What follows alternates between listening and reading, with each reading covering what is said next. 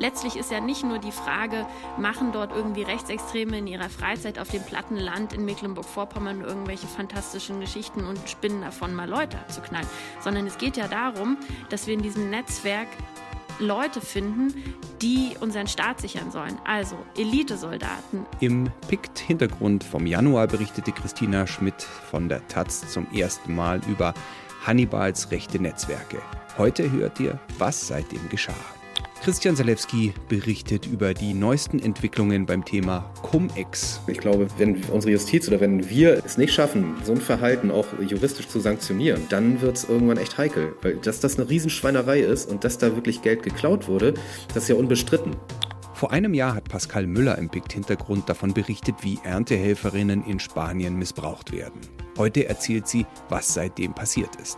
Es hat sich seit der Veröffentlichung sehr, sehr viel getan. Da gab es sowohl große Proteste in mehreren spanischen Städten als auch Aktionen der Gewerkschaft. Dann gab es aber auch sehr, sehr viele Anzeigen und es wurde auch im andalusischen Parlament darüber gesprochen. Hannes Koch erzählt in dieser Ausgabe, wie es weiterging mit Karim, den syrischen Flüchtling, von dem er sich 2017 trennen musste. Wir treffen uns ab und zu, weil ich will wissen, wie es weitergeht, wenngleich ich ihm nicht mehr helfe, weil es hat mir irgendwann gereicht. Und ich habe die Befürchtung, wenn ich ihm helfen würde, dann geht das alles wieder von vorne los. Das kann man auch für moralisch schwierig halten, aber es geht jedenfalls von mir aus nicht mehr. Pickt Hintergrund. Die besten Geschichten und ihre Geschichte. Journalisten erzählen von ihren spannendsten Recherchen. Eine Zusammenarbeit von pick.de und Detektor FM, präsentiert von Florian Scheirer. Herzlich willkommen zum 26. Pickt Hintergrund im Juni 2019. Und ihr habt es gerade schon gehört, heute schaue ich mal zurück, denn diesen Podcast gibt es jetzt schon seit über zwei Jahren und jeden Monat erzählen hier Journalistinnen und Journalisten von ihrer Arbeit. Und für diese Ausgabe habe ich mal vier rausgepickt, hihi, rausgepickt, bei denen sich seitdem einiges getan hat. Zum einen haben sie in der Folge alle Preise für ihre Beiträge bekommen. Ja, hier im Picked Hintergrund hört ihr die Preisträgerinnen und Preisträger von morgen. Und es hat sich dann aber auch was in der Geschichte getan. Und Geschichten, die sollen natürlich wie immer im Vordergrund stehen. Es geht los mit Christina Schmidt. Sie war im Dezember zu Gast beim Pick-Salon in München und hat von Hannibal und seinen rechten Netzwerken berichtet, über die sie zusammen mit ihren Kollegen bei der Taz seit langem recherchiert. Hannibal oder auch André S. hat zum einen mehrere Chatgruppen mit Preppern betrieben, also Prepper, das sind Leute, die sich auf einen Tag X vorbereiten, an denen angeblich die öffentliche Ordnung zusammenbrechen soll, so mit Trinkwasser und Trockenfutter Klingt skurril, aber als sich herausgestellt hat, dass sich in diesen Chatgruppen von Hannibal neben Polizisten und Reservisten auch mutmaßliche Rechtsterroristen befanden, wurden sie schnell aufgelöst. Hannibal, selbst ehemaliger Elitesoldat, ist aber auch der Gründer von UNITA. Das ist ein Verein, der zunächst mal für ehemalige Elitesoldaten gedacht war, dem dann aber auch viele Polizisten, Mitglieder des Verfassungsschutzes, Leute von Sicherheitsfirmen und Soldaten beigetreten sind. Und das alles erzählt Christina Schmidt ausführlich im Pikt-Hintergrund Nummer 21 vom Januar 2019. Aber inzwischen ist rausgekommen, dass eben zwischen diesen Prepper-Chats und UNITA doch sehr enge Verbindungen bestanden hatten und das ist nicht alles, was die Taz seitdem herausgefunden hat, hat mir Christina Schmidt erzählt. Wir haben dann aber im Laufe unserer Recherchen festgestellt, dass es da drin noch ein zweites Ziel gibt. Und zwar ähm, haben sich bei UNITA Gruppen gebildet, äh, die militärtaktische Trainings anbieten. Also da hat André S. alias Hannibal dann eben Leuten beigebracht, wie man ja Kriegstaktik anwendet. Und als wir das erfahren haben, haben wir dann natürlich Leute gefragt, die aus diesem Gewerbe sind, die sich eben so mit Sicherheitsberufen aus auskennen, ob das denn okay ist, dass das Zivilisten machen. Und die haben uns gesagt, nein, das hat paramilitärische Züge. Und, und das ist auch verboten, oder? Also naja, man darf das doch gar nicht. Ist es, äh, ist es genau nicht verboten, weil ähm, die UNITA sagt selber, dass die Waffen, die sie bei diesen Trainings verwendet haben, die sehen, die sehen täuschend echt aus. Das sind sogenannte Anscheinswaffen, also das ist Fake. Die fühlen sich aber an wie echte und äh, die, mit denen kannst du genauso umgehen wie mit echten. Und gleichzeitig bietet UNITA dann auch Schießtrainings an, die ganz normal über das Sportschützenrecht gedeckt sind. Also da gehen sie offiziell zu Schießständen und üben dann. So, das ist beides total legal. Äh, es sorgt aber dafür, dass eben Leute ähm, dort Skills bekommen, die äh, dann im Zweifel im Falle eines Tag X oder wann auch immer äh, ja einfach angewandt werden. Ne? Also ich meine, meine Fake-Waffe, die kann ich ganz einfach gegen eine echte Waffe austauschen, die, äh, tauschen, die viele von denen eben aus beruflichen Gründen oder weil sie Sportschützen sind, eben auch besitzen. Letztlich ist ja nicht nur die Frage, machen dort irgendwie Rechtsextreme in ihrer Freizeit auf dem platten Land in Mecklenburg-Vorpommern irgendwelche fantastischen Geschichten und üben halt da irgendwie preppen und spinnen davon mal Leute abzuknallen, sondern es geht ja darum, dass wir in diesem Netzwerk Leute finden, die unseren Staat sichern sollen. Also Elitesoldaten, Elite-Polizeieinheiten, das sind alles die Leute, die eigentlich dafür zuständig sind, uns zu sichern. Und die glauben nicht daran, dass der Staat die Sicherheit aufrechterhalten kann. Also haben die einen Plan B entworfen. Und der Plan B sieht vor, wir sind unsere Freunde, wir retten uns, wir haben gemeinsame Fluchtrouten, wir haben gemeinsame Safehouses, wir vertrauen einander und alle anderen sind die Fremden. Und das ist ja zumindest für mich mehr als bedenklich.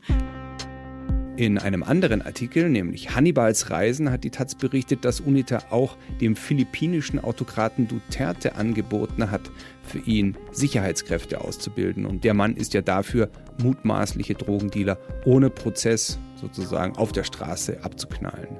So eine paramilitärische Auslandsaktivität, die sollte natürlich eigentlich auch den BND interessieren. Aber zunächst schien es so, als würden die beunruhigenden Recherchen der Taz niemanden so richtig interessieren. Ja, ich erinnere mich, als du uns im Herbst beim Picksalon in München besucht hast, da war ja vor allem auch die große Frage, entsteht da ein neues rechtes Netzwerk mit paramilitärischer Kampftruppe und so weiter. Da war die Verwunderung schon groß, dass es so wenig Reaktion darauf gab. Dann ist aber doch einiges passiert, unter anderem auch in Berlin. Also was war denn die Reaktion auf eure Recherche in der Politik? Wir haben beobachtet, dass sich sehr viele Abgeordnete damit beschäftigen. Also sowohl im Bundestag als auch in vielen Landtagen hat es zahlreiche Politikerinnen gegeben, die beispielsweise kleine Anfragen gestellt haben, die schriftliche Fragen gestellt haben. Einmal musste sich auch Angela Merkel in einer Regierungsbefragung dazu äußern. Also es werden sehr, sehr viele Fragen gestellt. Im im Bundestag hat das dazu geführt, dass dort eigentlich sämtliche Nachrichtendienste auftauchen mussten und auch mehrmals die darlegen mussten, was haben die eigentlich gemacht, warum haben sie so wenig gemacht, wie kann das sein, dass gleich mehrere KSK-Soldaten in diesem Netzwerk drin sind. Ähm, der MAD, also der militärische Abschirmdienst der Bundeswehr, der musste sich äußern. Das Bundesamt für Verfassungsschutz war da, der BND war sogar da und musste äh, dort zugeben, dass die keinerlei Ahnung haben, wer UNITA ist, obwohl der Verein inzwischen eben auch Ausland Auslandsaktivitäten hat und beispielsweise vorhatte oder angeboten hat, auf den Philippinen Sicherheitskräfte auszubilden. Also die Behörden, die mussten dort zugeben, dass sie eigentlich relativ wenig wissen. Die Ermittler, die machen natürlich ihre Arbeit und die ermitteln in verschiedene Richtungen, aber die haben ganz unterschiedliche Probleme. Das ist, ist ziemlich interessant, weil die Zuständigkeiten natürlich gesetzlich geregelt sind. Und es ist auch, es ist sehr gut und sehr, sehr richtig, dass jetzt ein Verfassungsschutz beispielsweise nicht in jeden beliebigen Verein reinmarschieren darf und dort alle Menschen von oben bis unten durchleuchtet. Das macht es aber auf der anderen Seite natürlich total schwer, wenn bestimmte Anhaltspunkte fehlen. Also so diese ganz klassischen Anzeichen für Rechtsextremismus beispielsweise, die laufen natürlich in diesem Netzwerk alle nicht irgendwie als Skinheads rum und haben sich ein Hakenkreuz auf die Stirn tätowiert. Also um diese Sorte Leute geht es nicht. Und die haben, oder bis heute haben wir kaum Verbindungen gefunden in dieses klassische rechtsextreme Milieu. Und das macht es natürlich allen Beteiligten total schwer. Inzwischen ist es aber so, dass es ein neues Papier des Bundesamtes für Verfassungsschutz gibt. Das haben die im Februar dem Innenausschuss vorgelegt.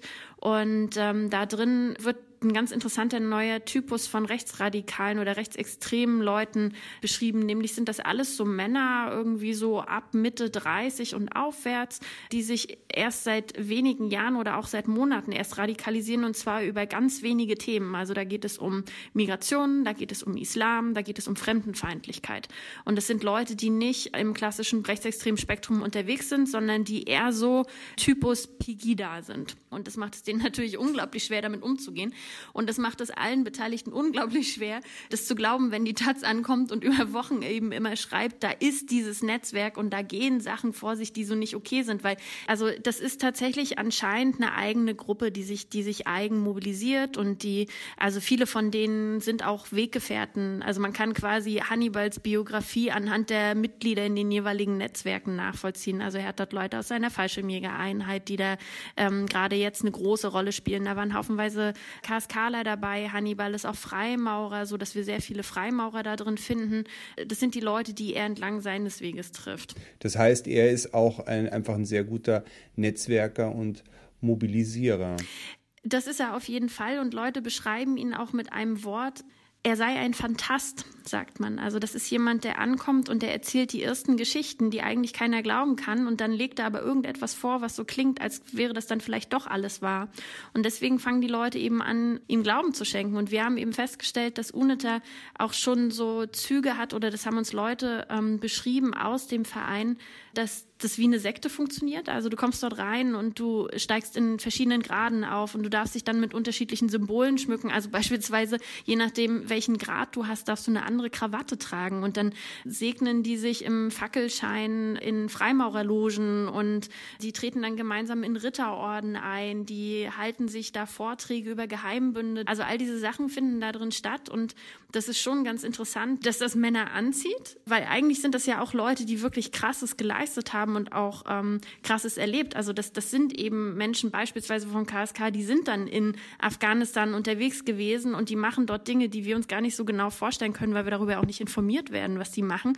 Und trotzdem ist es für sie dann anziehend, sich da in einer Freimaurerloge segnen zu lassen. Und das ist anscheinend etwas, was Hannibal kann, dass er Leute dazu bringt, dass sie das wollen. Aber was uns Leute geschildert haben, die eben aus solchen ähm, Armeekontexten stammen, ist ein ganz interessanter Gedanke eigentlich. Die sagen halt, naja, ähm, wir sind dort irgendwo unterwegs in der Weltgeschichte und wir erleben wirklich krasses Zeug. Ne? Also was denen dort abverlangt wird, die Art der Kampfhandlungen, die die sehen, ähm, das, das ist ja irgendwo ganz fern von diesem Leben, was wir hier führen. Und dann kommen die eben zurück und dann scheiden die aus dem Dienst aus. Und in anderen Ländern ist es so, dass die ja so eine Art Heldenstatus haben. Ne? Also, dass die für ihren Afghanistan-Einsatz beispielsweise gefeiert werden. In Deutschland gibt es diese Kultur ja nicht, diese Anerkennungskultur. Stattdessen scheiden die dann aber irgendwann aus ihrem Dienst aus und müssen dafür sorgen, dass sie selber, ähm, dass sie selber irgendwie eine Anschlussverwendung finden. Und im schlimmsten Falle sind sie auch noch traumatisiert und keinen Scherz.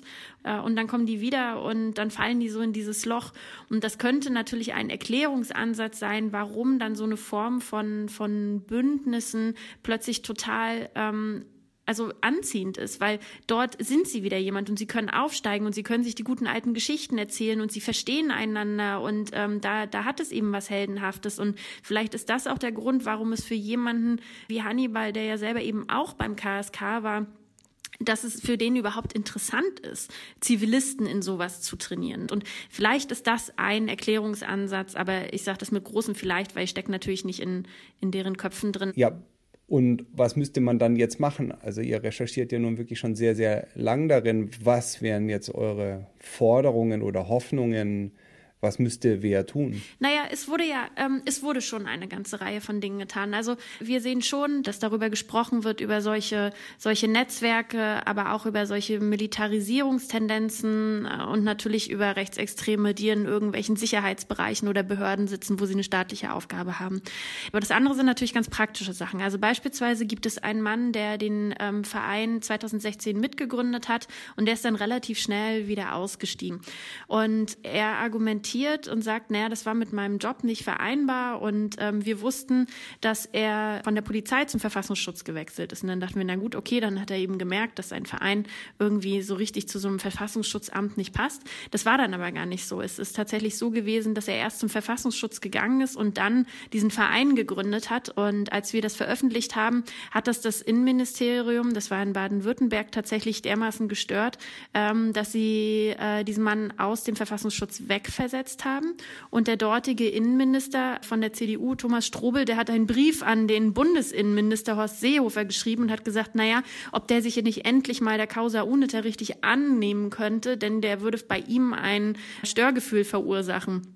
Das heißt, da im Land hat man erkannt, okay, hier, hier ist etwas, für das wir hier keine eigene Handhabe haben und deswegen müsste der Innenminister des Bundes sich dafür zuständig fühlen. Das ist natürlich auch nur die halbe Wahrheit, also auch in, in, in Ländern kann etwas gemacht werden, aber immerhin, also im Gegensatz zu anderen Innenministern, beispielsweise der in Mecklenburg-Vorpommern, der sich bis heute nicht eindeutig dazu verhalten hat und ähm, die Quittungen, die sehen wir jetzt gerade ganz aktuell. Da hat es jetzt in den vergangenen Tagen ähm, Razzien gegeben bei aktiven und ehemaligen SEK-Lern, die Munition gestohlen haben über Jahre. Und es handelt sich um wahrscheinlich Zehntausende Patronen, die die dort gehortet haben. Und dieser Mann, der die gehortet hat, das ist einer aus diesem Chat-Netzwerk. Also der war der Administrator von der norddeutschen Chat-Gruppe. Und der galt bislang immer nur als Zeuge. Und jetzt lernen wir plötzlich, der hat über Jahre Munition gestohlen. Und das sind Polizisten, die das gemacht haben. Ne? Und der Innenminister dort oben, der muss sich jetzt eben dazu verhalten, wie das sein kann, dass dort seit anderthalb Jahren einfach klar ist, dass es dieses Netzwerk gibt, wo Behördenmitarbeiter, Reservisten, Polizisten und ähm, Bundeswehrsoldaten sitzen und so richtig viel tut er nicht, außer ein neues Sicherheitsgesetz zu schreiben, das ihm und seiner Polizei noch mehr Möglichkeiten gibt. Super Schlusswort. Aber ich muss natürlich noch die Frage stellen: Ja, was war denn die Reaktion von Herrn Seehofer aus dem, auf den Brief äh, des äh, baden-württembergischen Innenministeriums? Ja, die Frage haben wir dann natürlich nach ein paar Wochen auch gestellt. Und bislang ist unsere Information, dass es keine Antwort von ihm gibt und man an dem Brief noch arbeitet oder äh, vielleicht auch nicht mehr. Ja, vielleicht schaut er sich das jetzt alles nach dem Lübcke-Mord doch noch mal ein bisschen genauer an, der Herr Seehofer. Ob es Verbindungen zwischen Hannibal und dem mutmaßlichen Lübcke-Mörder gab, ist noch nicht bekannt, aber wenn ihr mehr dazu lesen wollt, dann geht einfach auf die Seiten der Taz und gebt Hannibal ein und ihr findet eine ganze Reihe von Artikeln von Christina Schmidt und ihren Kollegen zu diesem Thema, zu den rechten Netzwerken. Die wichtigsten Links von den heutigen Themen haben wir euch auch nochmal aufgelistet auf der Podcast-Seite von pick.de, auf der Pick-Hintergrundseite von Facebook gibt es auch Infos und bei Detektor FM. Außerdem kann ich euch den PICT Hintergrund Nummer 21 vom Januar empfehlen. Dort erzählt eben Christina Schmidt noch mehr von diesen rechten Netzwerken. Aber an dem Abend war auch Janis Brühl von der Süddeutschen Zeitung zu Gast und der berichtet über die Softwareaufrüstung der Polizei. Denke, das könnte euch auch interessieren. Ja, hier geht es gleich weiter mit Cum-Ex. Es geht ums Geld und das kostet, sagt Haiti. Das Hotel kostet, die Nelzi kosten, der Wein ist trocken, die Pulle kostet, die Karre kostet, der Sprit er kostet, die Kallet kostet, dein Fehler er kostet. Es kostet, es kostet, es kostet, es kostet, es kostet, es kostet, es kostet, es kostet, mein Outfit, es kostet, die Ketten, sie kosten, der Mörser, er kostet, ich will nur kosten, meine Zeit, sie kostet, die Klunkersteine kosten, Grüße aus dem Cockpit, ich habe nichts verbrochen. Mein Jugo gebrochen. Das Money wird verdoppelt. Die Falle zu verlocken. Das Foto Russen hocke. Meine Schuhe schocken. Und die Groschen droppen. Ich muss Promis blocken. Meine Tipps, sie kosten. Haiti aus der Boxen. Zocke mit den Bossen. Es entstehen Kosten. Ich mach mich auf die Socken. Das Hotel kostet. Die Nails, sie kosten. Der Wein ist trocken. Die Pulle kostet. Die Karre kostet. Der Sprit, er kostet. Es kostet, es kostet, es kostet, es kostet, es kostet, es kostet, es kostet, es kostet. Mein Outfit, es kostet. Die Ketten, sie kosten. Der Mörser, er kostet. Ich will nur kosten. Es kostet, es kostet, es kostet, es kostet, es kostet, es kostet, es kostet, es kostet, es kostet, es kostet,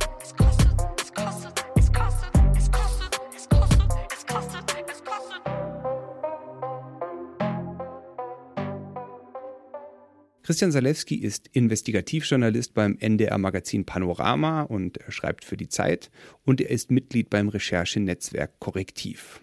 Dort hat er sich zusammen mit Oliver Schröm im letzten Jahr als Milliardär ausgegeben und in einem Londoner Hotel versteckt gefilmt, wie ihnen angeboten wurde, Geld in Tricks zu investieren, mit denen man Steuern stehlen kann. Viele Milliarden sind so bereits durch Cum-Ex und Cum-Cum und ähnliche Betrügereien gestohlen worden.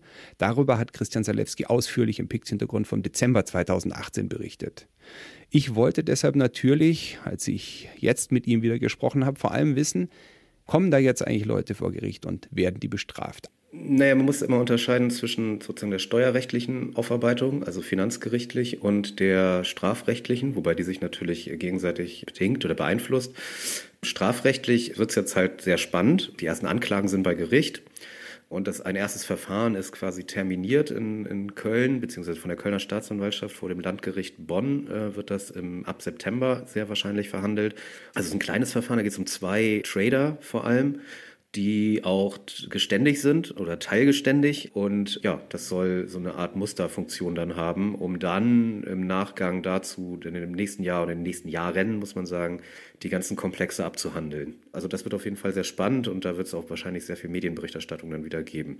Und steuerrechtlich gibt es äh, auch ein Verfahren, das spannend ist. Das ist ein amerikanischer Pensionsfonds, der das Bundeszentralamt für Steuern verklagt auf Auszahlung der Steuern aus Cum-Ex-Geschäften. Also die haben es versucht, äh, mit Cum-Ex in die Kasse zu greifen und das Bundeszentralamt für Steuern hat es gemerkt und hat es nicht ausgezahlt. Und jetzt klagen die quasi zivilrechtlich, also vor dem Finanzgericht, darauf, dass sie doch bitte ihre Millionen doch noch kriegen, obwohl es halt Cum-Ex-Geschäfte waren. Aber eben auch mit der, dieser Argumentation, das sei ja alles Gesetzeslücke gewesen das sei ja, auch wenn es unschön ist und unmoralisch, aber es sei legal gewesen, deswegen will man sein Geld haben da steht auch demnächst irgendwann äh, ein entscheidendes Verfahren an, wobei da Experten sagen, dass es eher unwahrscheinlich, dass das gewonnen wird von diesen Klägern. Wäre ja auch ziemlich dramatisch, weil das würde dann quasi ähm, finanzgerichtlich festgestellt werden, Cum-Ex wäre in Ordnung gewesen oder wäre rechtmäßig gewesen, in Ordnung sicherlich nicht. Äh, und das würde natürlich auch sozusagen der strafrechtlichen Aufarbeitung so ein bisschen äh, die Beine wegziehen. Ähm, insofern, da ist viel im Fluss und äh, da ist jetzt sozusagen der hinter den Kulissen passiert da viel. Es werden eigene Strafkammern eingerichtet und so weiter und dann gen Herbst dürfte das dann losgehen. Ähm, ja, außerdem gibt es natürlich dazu noch, dass die ganzen ähm, dass da viele Beschuldigte sich jetzt untereinander verklagen, also zivilrechtlich. Also äh, zum Beispiel die Warburg Bank, über die wir ja auch äh, viel berichtet haben, die verklagt jetzt die Deutsche Bank und behauptet, die Deutsche Bank sei ja schuld gewesen daran, wenn da keine Steuern abgeführt wurden. Das wäre deren Aufgabe gewesen. Ähm, und so überzieht man sich jetzt halt zivilrechtlich. Ne? Also der, die Party ist vorbei und jetzt, jetzt muss die Zeche gezahlt werden und jetzt äh, schiebt man sich gegenseitig so ein bisschen die Schuld zu und versucht das auf dem Weg, sich schadlos zu halten. Genau. Schwarze Peter-Spiel kann man es nennen, ja. Kurz nachdem Christian Selewski uns in München beim PIK-Salon besucht hatte, wurde bekannt, dass die Hamburger Staatsanwaltschaft gegen seinen Kollegen Oliver Schröm ein Ermittlungsverfahren eröffnet hat wegen Anstiftung zum Geheimnisverrat. Die Anzeige kam ursprünglich aus der Schweiz und wurde eben von Hamburg übernommen. Oliver Schröm ist der Chefredakteur von Korrektiv. Er war früher beim Stern und hat mit seinen Recherchen viele betrügerische Maschen im Bereich Cum-Ex aufgedeckt. Umso verrückter, dass dieser Mann jetzt angeklagt werden sollte. Na, also das geht Jahre zurück. Das ist eine Sache, also als Olli Schröm angefangen hat, sich mit Comex zu beschäftigen, hat er noch für den Stern gearbeitet. Ich meine 2013, 14 irgendwie. Und da hatte er einen Schweizer Informanten, der ihm geholfen hat, äh, dass die Comex-Geschäfte der Schweizer Privatbank Sarasin zu verstehen. Daraufhin hat die Schweizer Staatsanwaltschaft, ich glaube Zürich 2, nicht nur gegen Schröm, sondern gegen andere Beteiligte auch, ein Verfahren wegen Geheimnisverrats eingeleitet, so oder Anstiftungssummen oder wie auch immer. Das ist jetzt bei der Zürcher Staatsanwaltschaft wenig verwunderlich. Die hat da, eine, die hat da sozusagen eine Geschichte, dass sie Whistleblower jagt und versucht auszuschalten, die irgendwie Skandale in Banken aufdecken. Da gab es noch ganz andere Fälle äh, schon früher. Also diese Staatsanwaltschaft ist so etwas wie kann man schon sagen, irgendwie eine, also gebiert sich so, als wäre sie das Schutzschild der, der Schweizer Bankenszene, äh, des Finanzstandorts Zürich. Das haben wir auch berichtet in der Zeit damals, als das irgendwie klar war, dass da, dass die Schweizer da strafrechtlich gegen Journalisten vorgehen. Und dann dachten wir eigentlich, ja gut, mein Gott, das sind halt die Schweizer, die sind ein bisschen eigen mit ihrem Finanzstandort und das war jetzt alles noch nicht so überraschend. Was dann tatsächlich uns ein bisschen sehr überrascht hat, war, dass eine deutsche Staatsanwaltschaft, nämlich die Staatsanwaltschaft Hamburg, dieses Verfahren übernommen hat auf Bitten der Schweizer und hier sozusagen ein eigenes Ermittlungsverfahren eingeleitet hat. Und das war schon, ist schon ein anderes Kaliber, weil äh, ja offen zutage lag, was, also der, das, welchen Skandal man dadurch aufgedeckt hat als Journalist und da dann sozusagen strafrechtliche Ermittlungen einzuleiten, ist schon ein ziemlicher Klops. Das äh, verwies aber auch dann genau auf ein äh, Gesetz, was verschärft werden sollte, also ein Gesetz zu Geschäftsgeheimnissen, was ein ziemliches Debakel gewesen wäre für investigativen Journalismus. Und so passte dieser Fall halt auch ähm, oder war, war eine Art Präzedenzfall dafür, dass man sagt, wenn ihr das jetzt noch verschärft, das Gesetz, dann sieht es echt zappenduster aus für investigativen Journalismus. Weil ich meine, am Ende des, am Ende des Tages, es geht investigativer Journalismus natürlich darum, dass man Geschäftsgeheimnisse in irgendeiner Form veröffentlicht, wenn sie denn etwas aufdecken, was im öffentlichen Interesse höherwertig zu bewerten ist. Das war schon heftig, war aber, wenn man so will, auch ein bisschen ein glücklicher Zeitpunkt, um auf diese Gesetzgebung durch diesen Fall und das Öffentlichmachen davon, auf diese Gesetzgebung nochmal Einfluss zu nehmen und zu sagen, ey, schaut mal her, wenn ihr das so weiter verschärft, dann sind solche Fälle an der Tagesordnung. Und dann wurde tatsächlich dieses Gesetz auch nicht verschärft oder beziehungsweise abgemildert. Also da ist jetzt ein besserer Informantenschutz drin. Also da war jetzt nicht nur Oliver Schröm, der sich da, ähm, der da den Fall war, das war auch schon vor eine Diskussion, da hat sämtliche Journalistenverbände und die Juristen der öffentlich-rechtlichen Sender und so weiter, die haben da alle ihre Eingaben gemacht, dass das nicht angehen kann. Weil äh, was passiert denn, wenn ich, wenn ich, wenn ich einfach immer ein Verdacht, wegen Verdacht auf Anstiftung zum Geheimnisverrat äh, gegen einen Journalisten ein Verfahren einleite, dann kann man da das komplette Arsenal der Ermittlungsansätze auspacken, bis zu Abhören, bis zu, oh, weiß ich nicht. Und äh, da, das ist doch klar, dass dann kein Informant mehr zum Journalisten geht. Also das heißt, es unterläuft den Quellenschutz komplett und äh, ohne Quellenschutz gibt es keinen investigativen Journalismus der Bericht, um den es ging bei deinem Besuch im Picksalon. Da ging es um Cum-Ex-Geschäfte im europäischen Ausland und äh, damals hieß es, da gibt es auch noch nicht so eine große Aufmerksamkeit. Viele europäischen Ländern sind es noch gar nicht so bewusst. Es wurde bisher als eher deutsches Problem gesehen. Hat sich da irgendwas getan oder auf europäischer Ebene? Ähm, es war dann vor allem auf europäischer Ebene so, dass das Parlament, das Europäische Parlament hat dann einen Ausschuss, der heißt Tax 3. Ähm, da geht es vor allem um Steuern und so weiter, also Steuergestaltungsmodelle. Die haben uns eingeladen zu einer Anhörung. Dann haben wir äh, da unsere Ergebnisse mal präsentiert und kurz darauf hat dann das Europäische Parlament als Ganzes zum allerersten Mal eine Resolution verabschiedet, die die europäische äh, Finanzaufsicht auffordert, eine Untersuchung zur Integrität der europäischen Finanzmärkte zu unternehmen. Das klingt jetzt alles sehr technisch, aber es heißt im Wesentlichen, dass gefordert wird, dass die europäische Finanzaufsicht da Tabula rasa macht. Das ist leider nicht passiert. Also es wird bis heute meines Wissens zufolge ähm, verschleppt Warum? Weil in diesen europäischen Finanzaufsichtsgremien sind die nationalen Finanzaufsichten sozusagen die Mitglieder unter vertreten. Und ganz offenbar wird da gerade auch von Deutschland blockiert. So, das heißt, äh, es gibt keine Untersuchung, es wird mehr oder weniger verschleppt. Und das führte dazu, dass äh, neulich auch die Berichterstatter aus dem Europäischen Parlament nochmal einen Brandbrief geschrieben haben an die Finanzminister und an die Finanzaufsicht, um da Druck zu machen. Gut, jetzt waren Europawahlen, jetzt das, verläuft das vielleicht im Sande, ich weiß es nicht, aber es ist schon erstaunlich zu sehen, dass da auf politischer Ebene, auch gerade auf europäischer Ebene, irgendwie kein echter Wille bestand, da wirklich was zu machen, also jenseits des Parlaments, sage ich mal. Ja, ein, ein, weiterer Punkt in eurer Berichterstattung war ja also auch der fehlende Austausch im Ausland und auch, dass offenbar in den deutschen äh, Aufsichtsbehörden und auch beim Gesetzgeber offenbar auch das Wissen fehlt. Das sind ja sehr, sehr komplizierte äh, Vorgehensweisen, die wir auch gar nicht so richtig versucht haben zu erklären. Hat sich da irgendwas getan? Also, also diese, dieser ganz klassische Cum-Ex-Trick, äh, möchte ich es mal nennen, da, diese Gesetzeslücke ist ja seit 2012 dicht. So. Ähm, es gab dann, wie wir dann ja ähm, auch durch unsere Undercover-Operationen in London und so äh, mitbekommen haben, gibt es offenbar aber andere Muster, mit denen man ähnliche Effekte erzielen kann, immer noch. Ähm, und äh, dann war, wurde ja auch eines bekannt, das wurde unter dem Stichwort Cum-Fake bekannt, ähm, wo man also mit, äh, es ist auch höllisch kompliziert, im Grunde genommen mit Phantomaktien äh, am Ende so tut, als hätte man Steuern gezahlt, die man sich dann erstatten lässt. Also auch wieder ein, ein rein technischer Trick, um, um Steuern zu klauen. Ähm, und da äh, hat dann tatsächlich die Bundesregierung mal schnell reagiert und hat ein sogenanntes Datenträgerverfahren, wo man einfach quasi online seine Anträge reinschiebt und dann kommt da quasi automatisch Geld zurück. Das haben sie abgeschaltet, ähm, weil da einfach Milliarden abgeflossen sind schon wieder.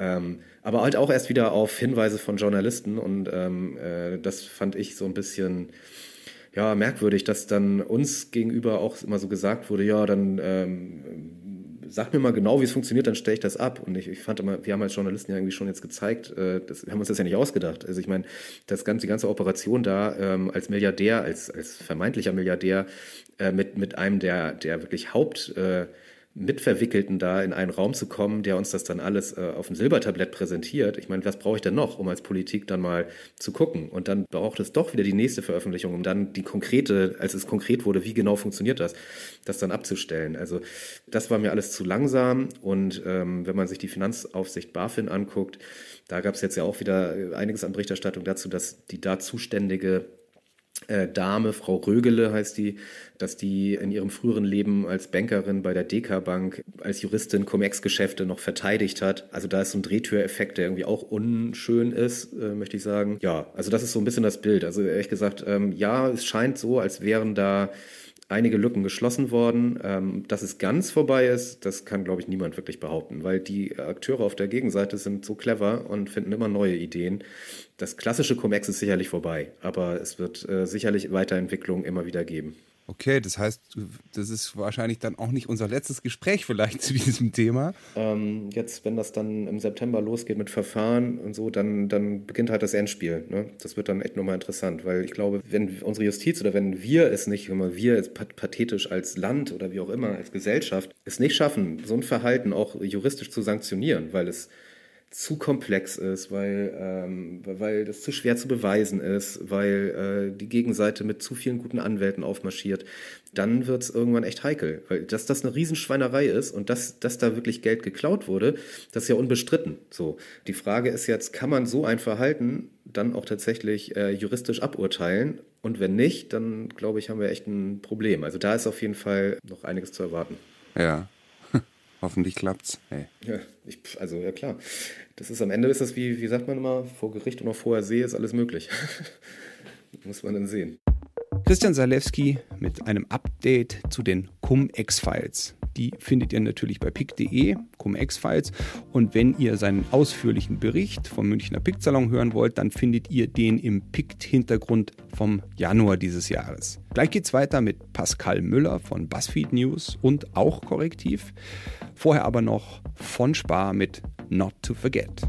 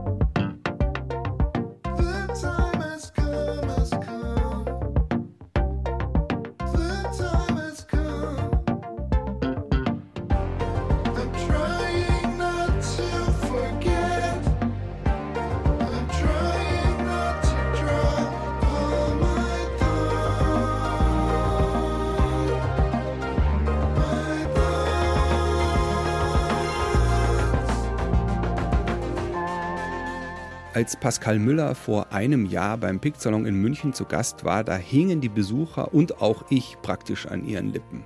Zusammen mit ihrer italienischen Kollegin Stefania Prandi war sie wochenlang in Spanien und Marokko unterwegs, bis am Schluss das Geld kaum noch fürs Essen gereicht hat, nur um Frauen zu finden, die mit ihnen sprechen. Über Misshandlungen auf den südspanischen Erdbeer- und Tomatenfeldern, also die Frauen, die auch unsere Erdbeeren und Tomaten ernten. Die Erntehelferinnen kommen aus Osteuropa und vor allem aus Marokko.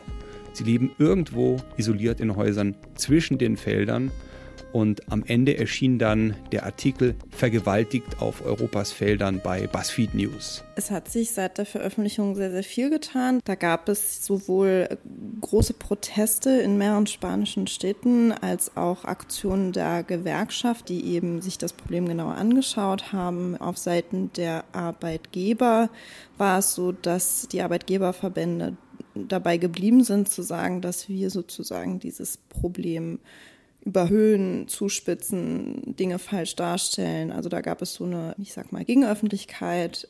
Dann gab es aber auch sehr, sehr viele Anzeigen in dieser ganzen Zeit, vor allen Dingen was strafrechtliche Ermittlungen anging. Und es wurde auch im andalusischen Parlament darüber gesprochen. Deutsche Supermärkte haben bestimmte Produkte aus den Regalen genommen und in einer Sammelklage haben über 100 Frauen einen Erdbeerproduzenten verklagt, weil der versucht hatte, die Frauen so schnell wie möglich außer Landes zu schaffen, damit sie eben nicht aussagen können. Also die Sammelklage, von der ich da gesprochen habe, ich kann den Namen auch sagen, weil der ist sowieso ähm, öffentlich. Das ist ein Unternehmen, das nennt sich Doniana 1998. Die Vorwürfe, die da erhoben werden, die sind bis jetzt nicht durchermittelt. Also da sind wir in Kontakt gewesen mit den Anwälten bis vor zwei Monaten und da war es so, dass da zehn Frauen in wirklich immer noch sehr prekären Verhältnissen leben. Und da gab es auch eine Berichterstattung von El País, der spanischen äh, Tageszeitung, die diese Frauen besucht haben und eben festgestellt haben, dass die gar nicht mehr zurück können nach Marokko, weil ähm, die Familien sie verstoßen haben. Im, im Laufe dieser Ermittlung ist es ähm, den Familien bekannt geworden, dass es da Belästigung gab und ähm, die legen das als Ehebruch aus was dazu geführt hat, dass diese Frauen jetzt in einer ziemlich ähm, schwierigen Lage sind und auch nicht genau wissen, was jetzt mit ihnen passiert. Das ist ja eigentlich entsetzlich. Ne? Da sind dann die Opfer, die dann sich schließlich dafür entscheiden, etwas gegen die Situation zu tun und auch dagegen zu tun, dass es weitere Opfer gibt. Die sind die, die am meisten darunter leiden. Ich denke, dass das sehr typisch ist für strafrechtliche Aufarbeitung von sexualisierter Gewalt, dass, dass Betroffene davon nicht profitieren. Und wenn dann eben noch dazu kommt, dass der aufenthaltsrechtliche Status dieser Personen, wie es ja jetzt auch im Fall dieser, dieser Frauen ist, nicht so ganz einfach ist, dann ist es natürlich eine zusätzliche Hürde. Das bedeutet sozusagen, dass es nicht unbedingt ungewöhnlich ist, dass sowas passiert. Und ich würde auch nicht sagen, dass das bedeutet, dass die Vorwürfe ähm, jetzt irgendwie schwach oder falsch sind. Ich glaube, es ist einfach sehr, sehr schwierig, da was zu ermitteln, wo man dann auch zu einem Urteil kommt, das dann hält. Und ich muss dazu sagen, das ist nicht meine Meinung, das ist die äh, Meinung der Anwälte. Die haben den Eindruck, es wird dem auch nicht so nachgegangen in aller Härte, wie man könnte. Also die haben mir gegenüber mehrfach den Verdacht geäußert, dass da Ermittlungen verschleppt werden. Dafür habe ich aber keine Belege. Das ist nur der subjektive Eindruck der ja, rechtlichen Vertreter dieser Frauen. Ein anderer Fall wurde zwischenzeitlich geschlossen. Also da wurde gesagt, wurden die Ermittlungen eingestellt und der wurde aber jetzt ähm, vor, ich glaube, ungefähr anderthalb Wochen wurde der wieder eröffnet. Und deswegen gibt es da jetzt die Hoffnung auch von Anwälten, die sich eben für die Frauen einsetzen, dass es da jetzt nochmal zu einem neuen Anlauf kommt. Aber insgesamt, mir sind keine Urteile bekannt aus den Fällen, von denen ich weiß, dass sie ähm, strafrechtlich ermittelt wurden oder ermittelt werden. Ja, wie fühlt sich das dann für dich an? Du oder ihr, ihr wart ja zu zweit, ihr deckt diese Missstände auf. Ihr bringt dann auch Frauen dazu, sozusagen damit an die Öffentlichkeit zu gehen oder zumindest eine Anzeige zu machen und nachher sind die dann die Verstoßenen? Also ich habe mich als das eine Verfahren eingestellt wurde, an dem Tag tatsächlich sehr schlecht gefühlt, weil das natürlich eine niederschmetternde Entscheidung ist.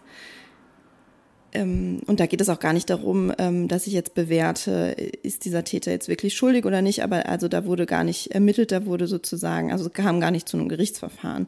Ähm, und das fand ich schon sehr bitter, weil ich gedacht habe, die Vorwürfe sind wirklich schwerwiegend und dass es dann nicht mal dazu kommt, dass eben beide Seiten da vor einem Richter ihre Argumente vortragen können. das war für mich sehr schwer zu verstehen. Jetzt ist ja dieser Fall dann wieder eröffnet worden. Ich denke mir natürlich, dass da bestimmt auch was bei rauskommt, also dass es da dann auch zu einem Verfahren kommt, weil ich denke, man würde das jetzt nicht eröffnen, um es dann in, in vier Monaten wieder einzustellen. Ähm, grundsätzlich ist aber auch einfach meine Arbeit ähm, mit der Veröffentlichung und auch mit der Begleitung jetzt dieser Entwicklung einfach getan. Also ich kann mich dann dann privat vielleicht mal nicht so gut fühlen, aber ich meine, als Journalistin ähm, steht mir das da auch gar nicht zu, zu sagen, dieses und jenes sollte da jetzt passieren. Und äh, ich glaube auch, dass meine persönlichen Gefühle, was diese Vorfälle betrifft, dann auch irgendwie in den Hintergrund treten sollen. Und ähm, mich interessiert das eigentlich eher, wie geht es jetzt weiter mit dieser, mit dieser Aufarbeitung?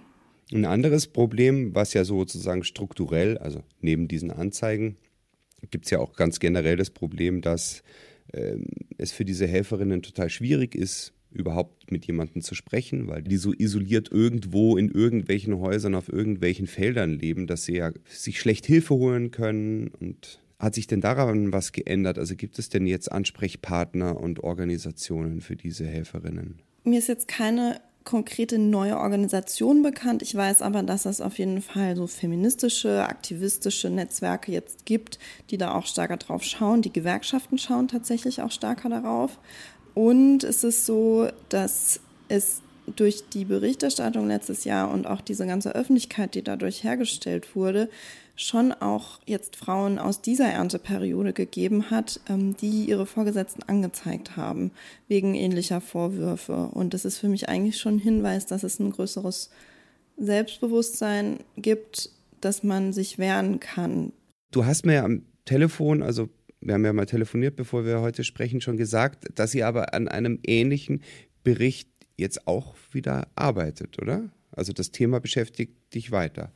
Ja, also ich denke generell beschäftigt mich schon auch Ausbeutung in Arbeitskontext ähm, und auch im Zusammenspiel mit Migration auf jeden Fall weiter. Und wir haben jetzt ein anderes europäisches Land, das wir uns da anschauen. Ich kann jetzt noch nicht genau sagen, welches es ist, aber ähm, da haben wir uns zusammen mit weiteren Freien ähm, eben das auch nochmal genauer angeguckt ähm, und da gibt es auch Verfahren, die sehr ähnlich zu denen sind, ähm, die in Spanien stattfinden.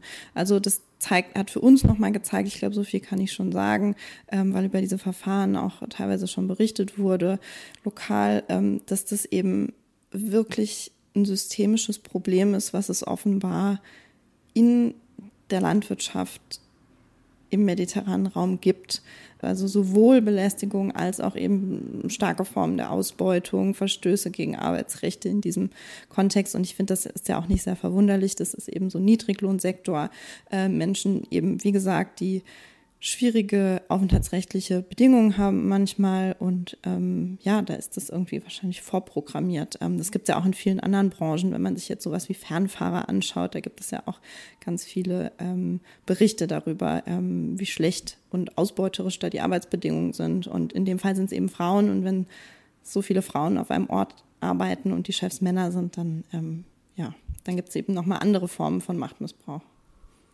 Bei der Recherche in Spanien, da war der ja, glaube ich, zwei Monate, wenn ich mich richtig erinnere, vor Ort und habe dann auch wirklich am Schluss, hast du mal erzählt, ne, irgendwie dann auch nicht mehr so viel Geld gehabt, dass ihr euch jeden Tag dreimal was zu essen kaufen konntet und so weiter. Hat sich da deine persönliche Situation als Journalistin ein bisschen geändert, wenn du jetzt so eine neue Recherche machst? Ja, also das hat sich total geändert. Ich muss dazu sagen, wir waren anderthalb Monate in Spanien und Marokko. Also das war ähm, doch noch ein bisschen kürzer.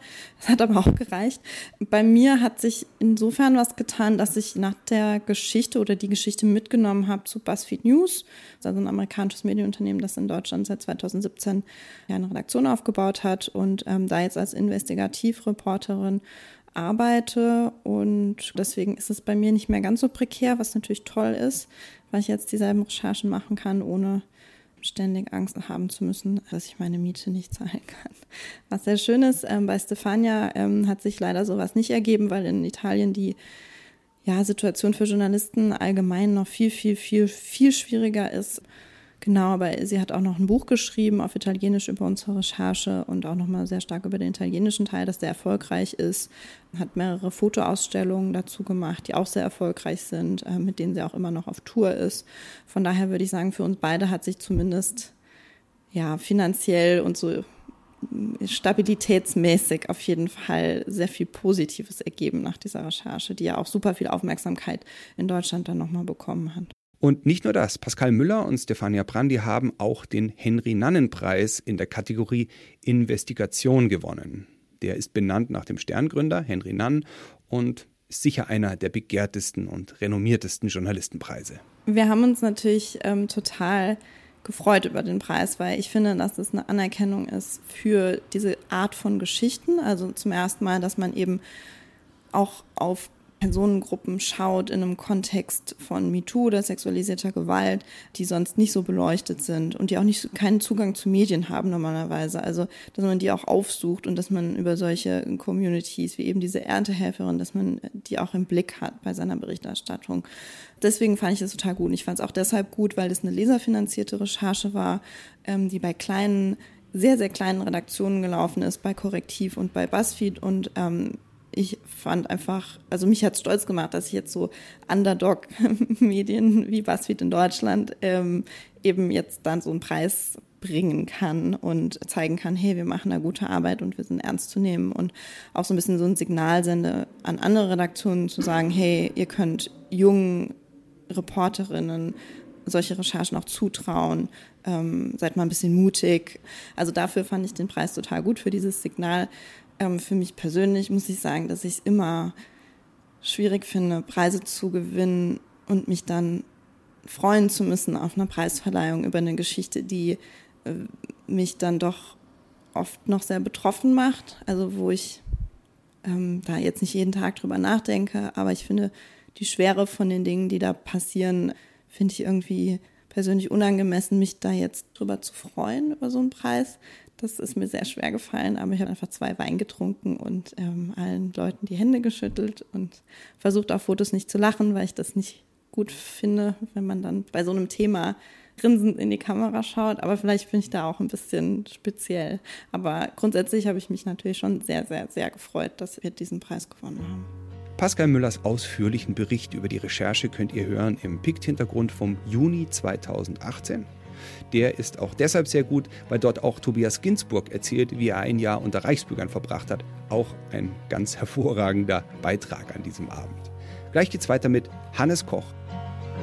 You sleepy but fucked up with thoughts you can't take any longer. They're dragging you down the dull lane with them lights still in bloom. Everyone you know is desperately waiting for summer, and when it comes, they hope that it will leave soon.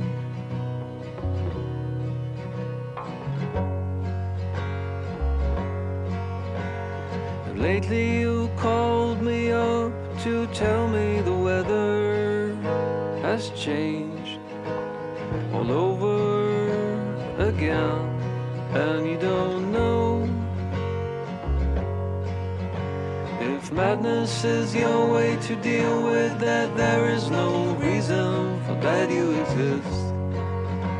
And the fact that you have to go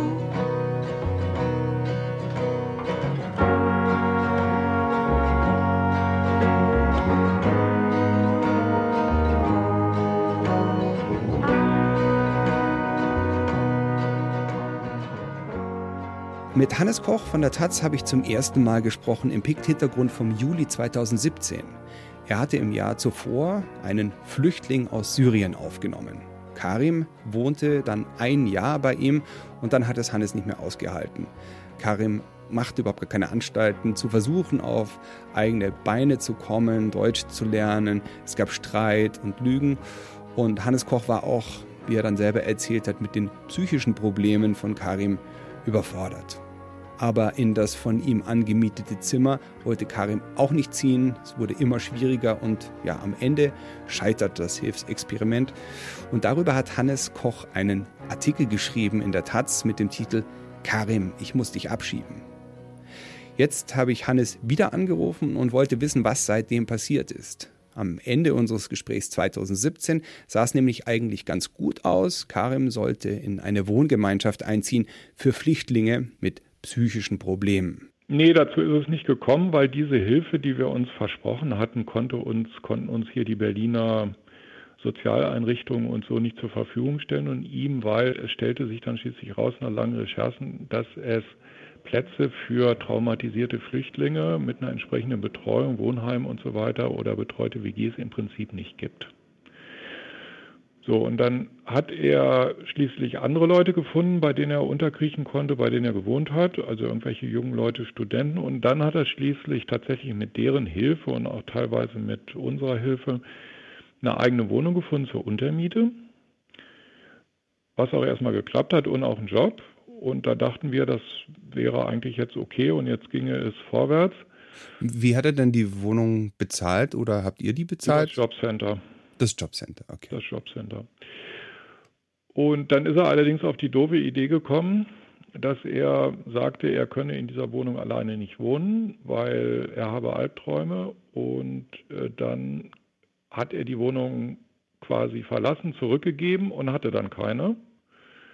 Ist dann wieder bei anderen Leuten untergekrochen, hat seinen Job auch aufgehört, mit dem Ergebnis, dass er dann irgendwann keine Wohnung hatte, keine Arbeit und auch vom äh, Jobcenter kein Geld mehr bekam. Also da war er quasi obdachlos.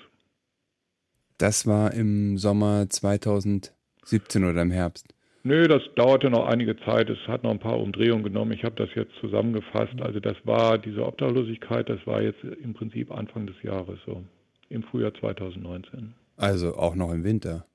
Ja. Und siehst du ihn denn ab und zu?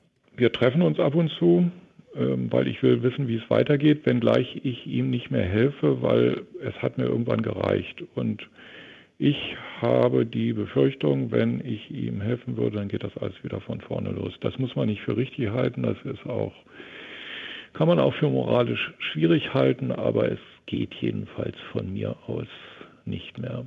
Also wenn du sagst, du hilfst ihm nicht, dann äh, heißt es, du gibst ihm kein Geld mehr. Ja, und ich sage ihm auch nicht, er soll bei mir wieder einziehen. Ja, und wo wohnt er jetzt? Wo, Jetzt ist die neue gute Nachricht, dass er mit Hilfe von irgendwelchen Leuten, die ich nicht kenne, tatsächlich einen Mietvertrag geschossen hat für eine Zwei-Zimmer-Wohnung und dort jetzt einzieht. Ein glücklicher Umstand. Und wir hoffen mal das Beste, dass es jetzt länger hält. Mal gucken. Und ähm, bei dieser Wohnung auch natürlich immer die Frage, ja, wer bezahlt sie denn und was kostet? Das Jobcenter.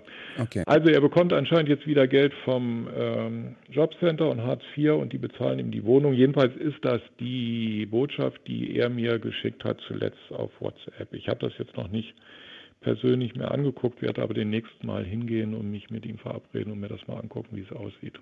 Wie oft trefft ihr euch so?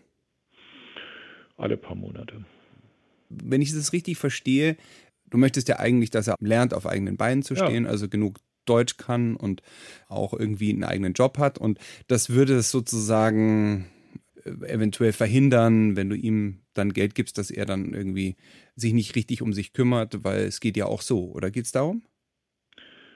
Ja, darum geht's. Auch. Ich habe die Befürchtung, dass Karim so ein Typ ist, der gut und gerne auch mehrere Jahre noch bei mir dann wohnen würde, weil er sich wohlfühlt, so zu wohnen. Und weil er dann denkt, ist ja bequem, ist ja angenehm, dann bleibe ich doch da. So, und ich habe ja schon zwei Kinder, die erwachsen sind. Ich habe da schon zweimal durch. Ich will mir nicht ein drittes Kind anlachen. Ja. Wie alt ist er jetzt? Mitte 20. Wir haben damals schon ein bisschen spekuliert darüber, warum es äh, Karim so schwer fällt. Äh, ja. Jetzt macht er ja wieder einen neuen Anlauf, sagt, okay, er möchte Deutsch lernen, er versucht jetzt doch eine Wohnung und einen Job. Ja. Warum fällt ihm das so schwer? Er hatte das alles schon, Krankenkasse, Job, alles da, dann irgendwie eigene Wohnung, da dann wieder raus. Also äh, irgendwie scheint er sich ja selber im Weg zu stehen. Woran liegt das? Das ist eine Frage, die ich und wir, die ihn kennen, nicht richtig beantworten können. Eine Vermutung ist, eine Interpretation, es gibt einen fundamentalen Unterschied zwischen unserer Lebensweise hier und seinen Hoffnungen. Also beispielsweise, für ihn ist das eine ganz komische Sache, allein in einer Wohnung zu wohnen. Nicht mit seiner Familie und vielen Leuten. Er erzählt immer davon, wie das in Syrien ist und war dass man in einem großen Haus wohnt, mehrere Generationen und ständig ein Pulk von Leuten, Verwandten um einen herum ist, die sich gegenseitig besuchen. Hier ist allerdings die Realität, wie wir wissen, dass viele Leute einfach ganz einfach alleine wohnen, Singles in Wohnungen. Und das ist völlig normal. Vielleicht kann man das ja jetzt so verstehen, wenn er sich jetzt auf die eigene Wohnung da eingelassen hat, nach der Erfahrung der Obdachlosigkeit, der faktischen, dass er es verstanden hat. Hat er denn gar keine Familie mehr? Die beiden Eltern sind bei einem Raketenangriff in seiner Heimatstadt ums Leben gekommen. Das war die Ursache für seine Flucht und sein kleiner Bruder auch. Und dann gibt es da Onkels, Tanten, Cousins und Cousinen. Und in den vergangenen Jahren kam immer mal wieder die Nachricht an, dass derjenige, einer, der eine, die andere getötet wurde im Krieg. Er sagt, dass der Familienzusammenhalt, der ihn da in Syrien erwarten würde oder der noch da ist, ihm nicht ausreicht, weil das nicht seine Kernfamilie ist. Ich habe natürlich oft mit ihm darüber gesprochen, zuletzt auch wieder, warum er nicht zurückkehren will nach Syrien. Und da sagt er dann, dass er Angst hat, dass er von den Truppen, egal welcher Seite jetzt eingezogen wird. Aber er hat Schwierigkeiten mit unserer isolierten, teilweise egoistischen und kühlen Lebensweise. Jetzt, äh, ich habe dich damals gefragt, ob du noch mal einen Anschlussartikel schreiben würdest. Ist es schon soweit, dass du genug zusammen hast für eine Fortsetzung? Ich glaube ja. Ich habe auch schon angefangen. Was wird dann da die Geschichte sein? Also wie, wie hast du es dir vorgestellt? Also vor einigen Monaten, als ich damit begann und Notizen gemacht habe und Material aufgeschrieben habe, da habe ich gedacht, ich stelle diesen moralischen Konflikt in den Mittelpunkt, den ich gerade schon mal angerissen habe. Da ist jemand obdachlos, bittet mich um Hilfe und ich sage einfach hart, nee, ich helfe dir nicht mehr. Und solche Anrufe kamen dann nachts oder auch von Bekannten, die sagten, er steht hier vor der Türe, kann er nicht nochmal und so. Und das ist natürlich eine schwierige Lage, moralisch, intellektuell und menschlich. Und das ist, weil du einmal Verantwortung für ihn übernommen hast, eigentlich ein bisschen wie ein Vater. Ja. Bist du jetzt da so hin und her gerissen, oder wie? Naja, ich meine, direkt gefragt zu werden, ich muss auf der Straße schlafen, kann ich bei dir schlafen? Das muss man ja erstmal tun, dass man dann Nein sagt, ja? Bei jemandem, den man kennt. Also nicht irgendwie bei irgendwelchen fremden Personen. Und das finde ich einen moralischen Konflikt, den, der aber in meiner Situation, in seiner, in meiner Situation, also naja, in meiner Luxussituation unlösbar ist. Also ich, weil ich ihm nicht mehr helfen will. Warum willst du ihm nicht mehr helfen? Weil ich Angst habe, dass er dann fünf Jahre bei mir wohnt. Und dass das ganze Thema wieder von vorne losgeht. Ich sage ihm, du musst jetzt aber mal wieder und dann sagt er, ja, ich mache ja und, und so weiter. Ich also ich habe es ja durch mit ihm auf verschiedene Arten und Weisen über ein Jahr. Da habe ich keinen Bedarf, mit dieser Geschichte nochmal zu beginnen. Es ist eine traurige Geschichte ohne Lösung. Bis vor kurzem.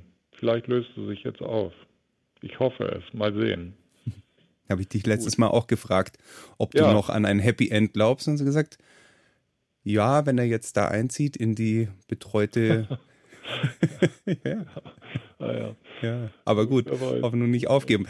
Dann am Schluss muss ich dich äh, fragen, wärst du heute nochmal in einer ähnlichen Situation? Also ähm, da ist ein Flüchtling, ich glaube, deine Tochter hat damals den ja. Kontakt hergestellt und äh, deine Tochter oder irgendjemand anderes würde dich fragen, du, ich habe hier einen Flüchtling, der muss ein paar, braucht für ein paar Nächte eine Übernachtung, würdest du das nochmal machen? Ja, würde ich nochmal machen. Trotz der ganzen Erfahrung. Ja. Warum? Weil die Menschen unterschiedlich sind. Und ich glaube, dass wir mit Karim einen schwierigen Fall abbekommen haben. Aber es gibt sicher auch leichtere. Der Pikt-Hintergrund, in dem Hannes Koch ausführlich darüber spricht, wie es war, als Karim noch bei ihm gelebt hat, ist die Folge vom Juli 2017. Für seinen Artikel Karim, ich muss dich abschieben, hat er übrigens den Theodor Wolf Preis gewonnen, den Journalistenpreis der großen Zeitungen. Diesen Originalartikel findet ihr natürlich auf den Seiten der Taz und bei pick.de. Alle bisherigen Pict-Hintergrundfolgen sind übrigens jetzt auch sehr übersichtlich zu finden unter podcast.pict.de. Dort findet ihr auch die anderen drei Pict-Podcasts, die ich euch sehr empfehlen kann, nämlich Pict-Thema, Also da geht es jemals um ein Schwerpunktthema, zuletzt Europa, Pikt Wirtschaft und den Literaturpodcast Dear Reader. Auch beim nächsten Hintergrund gibt es wieder großartige Gäste und den werde ich auch wieder live aufnehmen bei einem Pick-Salon. Und zwar am Mittwoch, den 26. Juni auf der Alten Uttig in München. Genau, das ist das Boot auf der Eisenbahnbrücke. Und das wird für unsere Pick-Salons die Sommerresidenz sein. Es gibt diesmal wieder ein Schwerpunktthema und zwar soziale Ungleichheit. Und da freue ich mich natürlich sehr, dass Julia Friedrichs kommt, die Bestseller-Autorin, die Gestatten Elite und wir Erben geschrieben hat und sie ist auch preisgekrönte Journalistin und äh, es geht um ihre WDR-Docupy-Reihe Ungleichland. Und es kommt der BR-Journalist Martin Zein, der zusammen mit dem Philosophen und Politikwissenschaftler Michael Hirsch für Bayern 2 die Nachtstudiosendung Symbolische Gewalt aufgenommen hat. Dort analysieren die beiden, wie Armut und Ungleichheit systemisch begünstigt werden und was die Folgen für die Gesellschaft sind. Ja, das ist eine ziemlich anspruchsvolle Sendung, aber da steht ihr doch drauf. Vielleicht habt ihr ja Lust, sie vorher mal anzuhören oder auch den super Pick-Text von Maximilian Roche auf pick.de lesen. Einfach auf pick.de gehen und Martin Zein zum Beispiel eingeben. Den schreibt man Z-E-Y-N.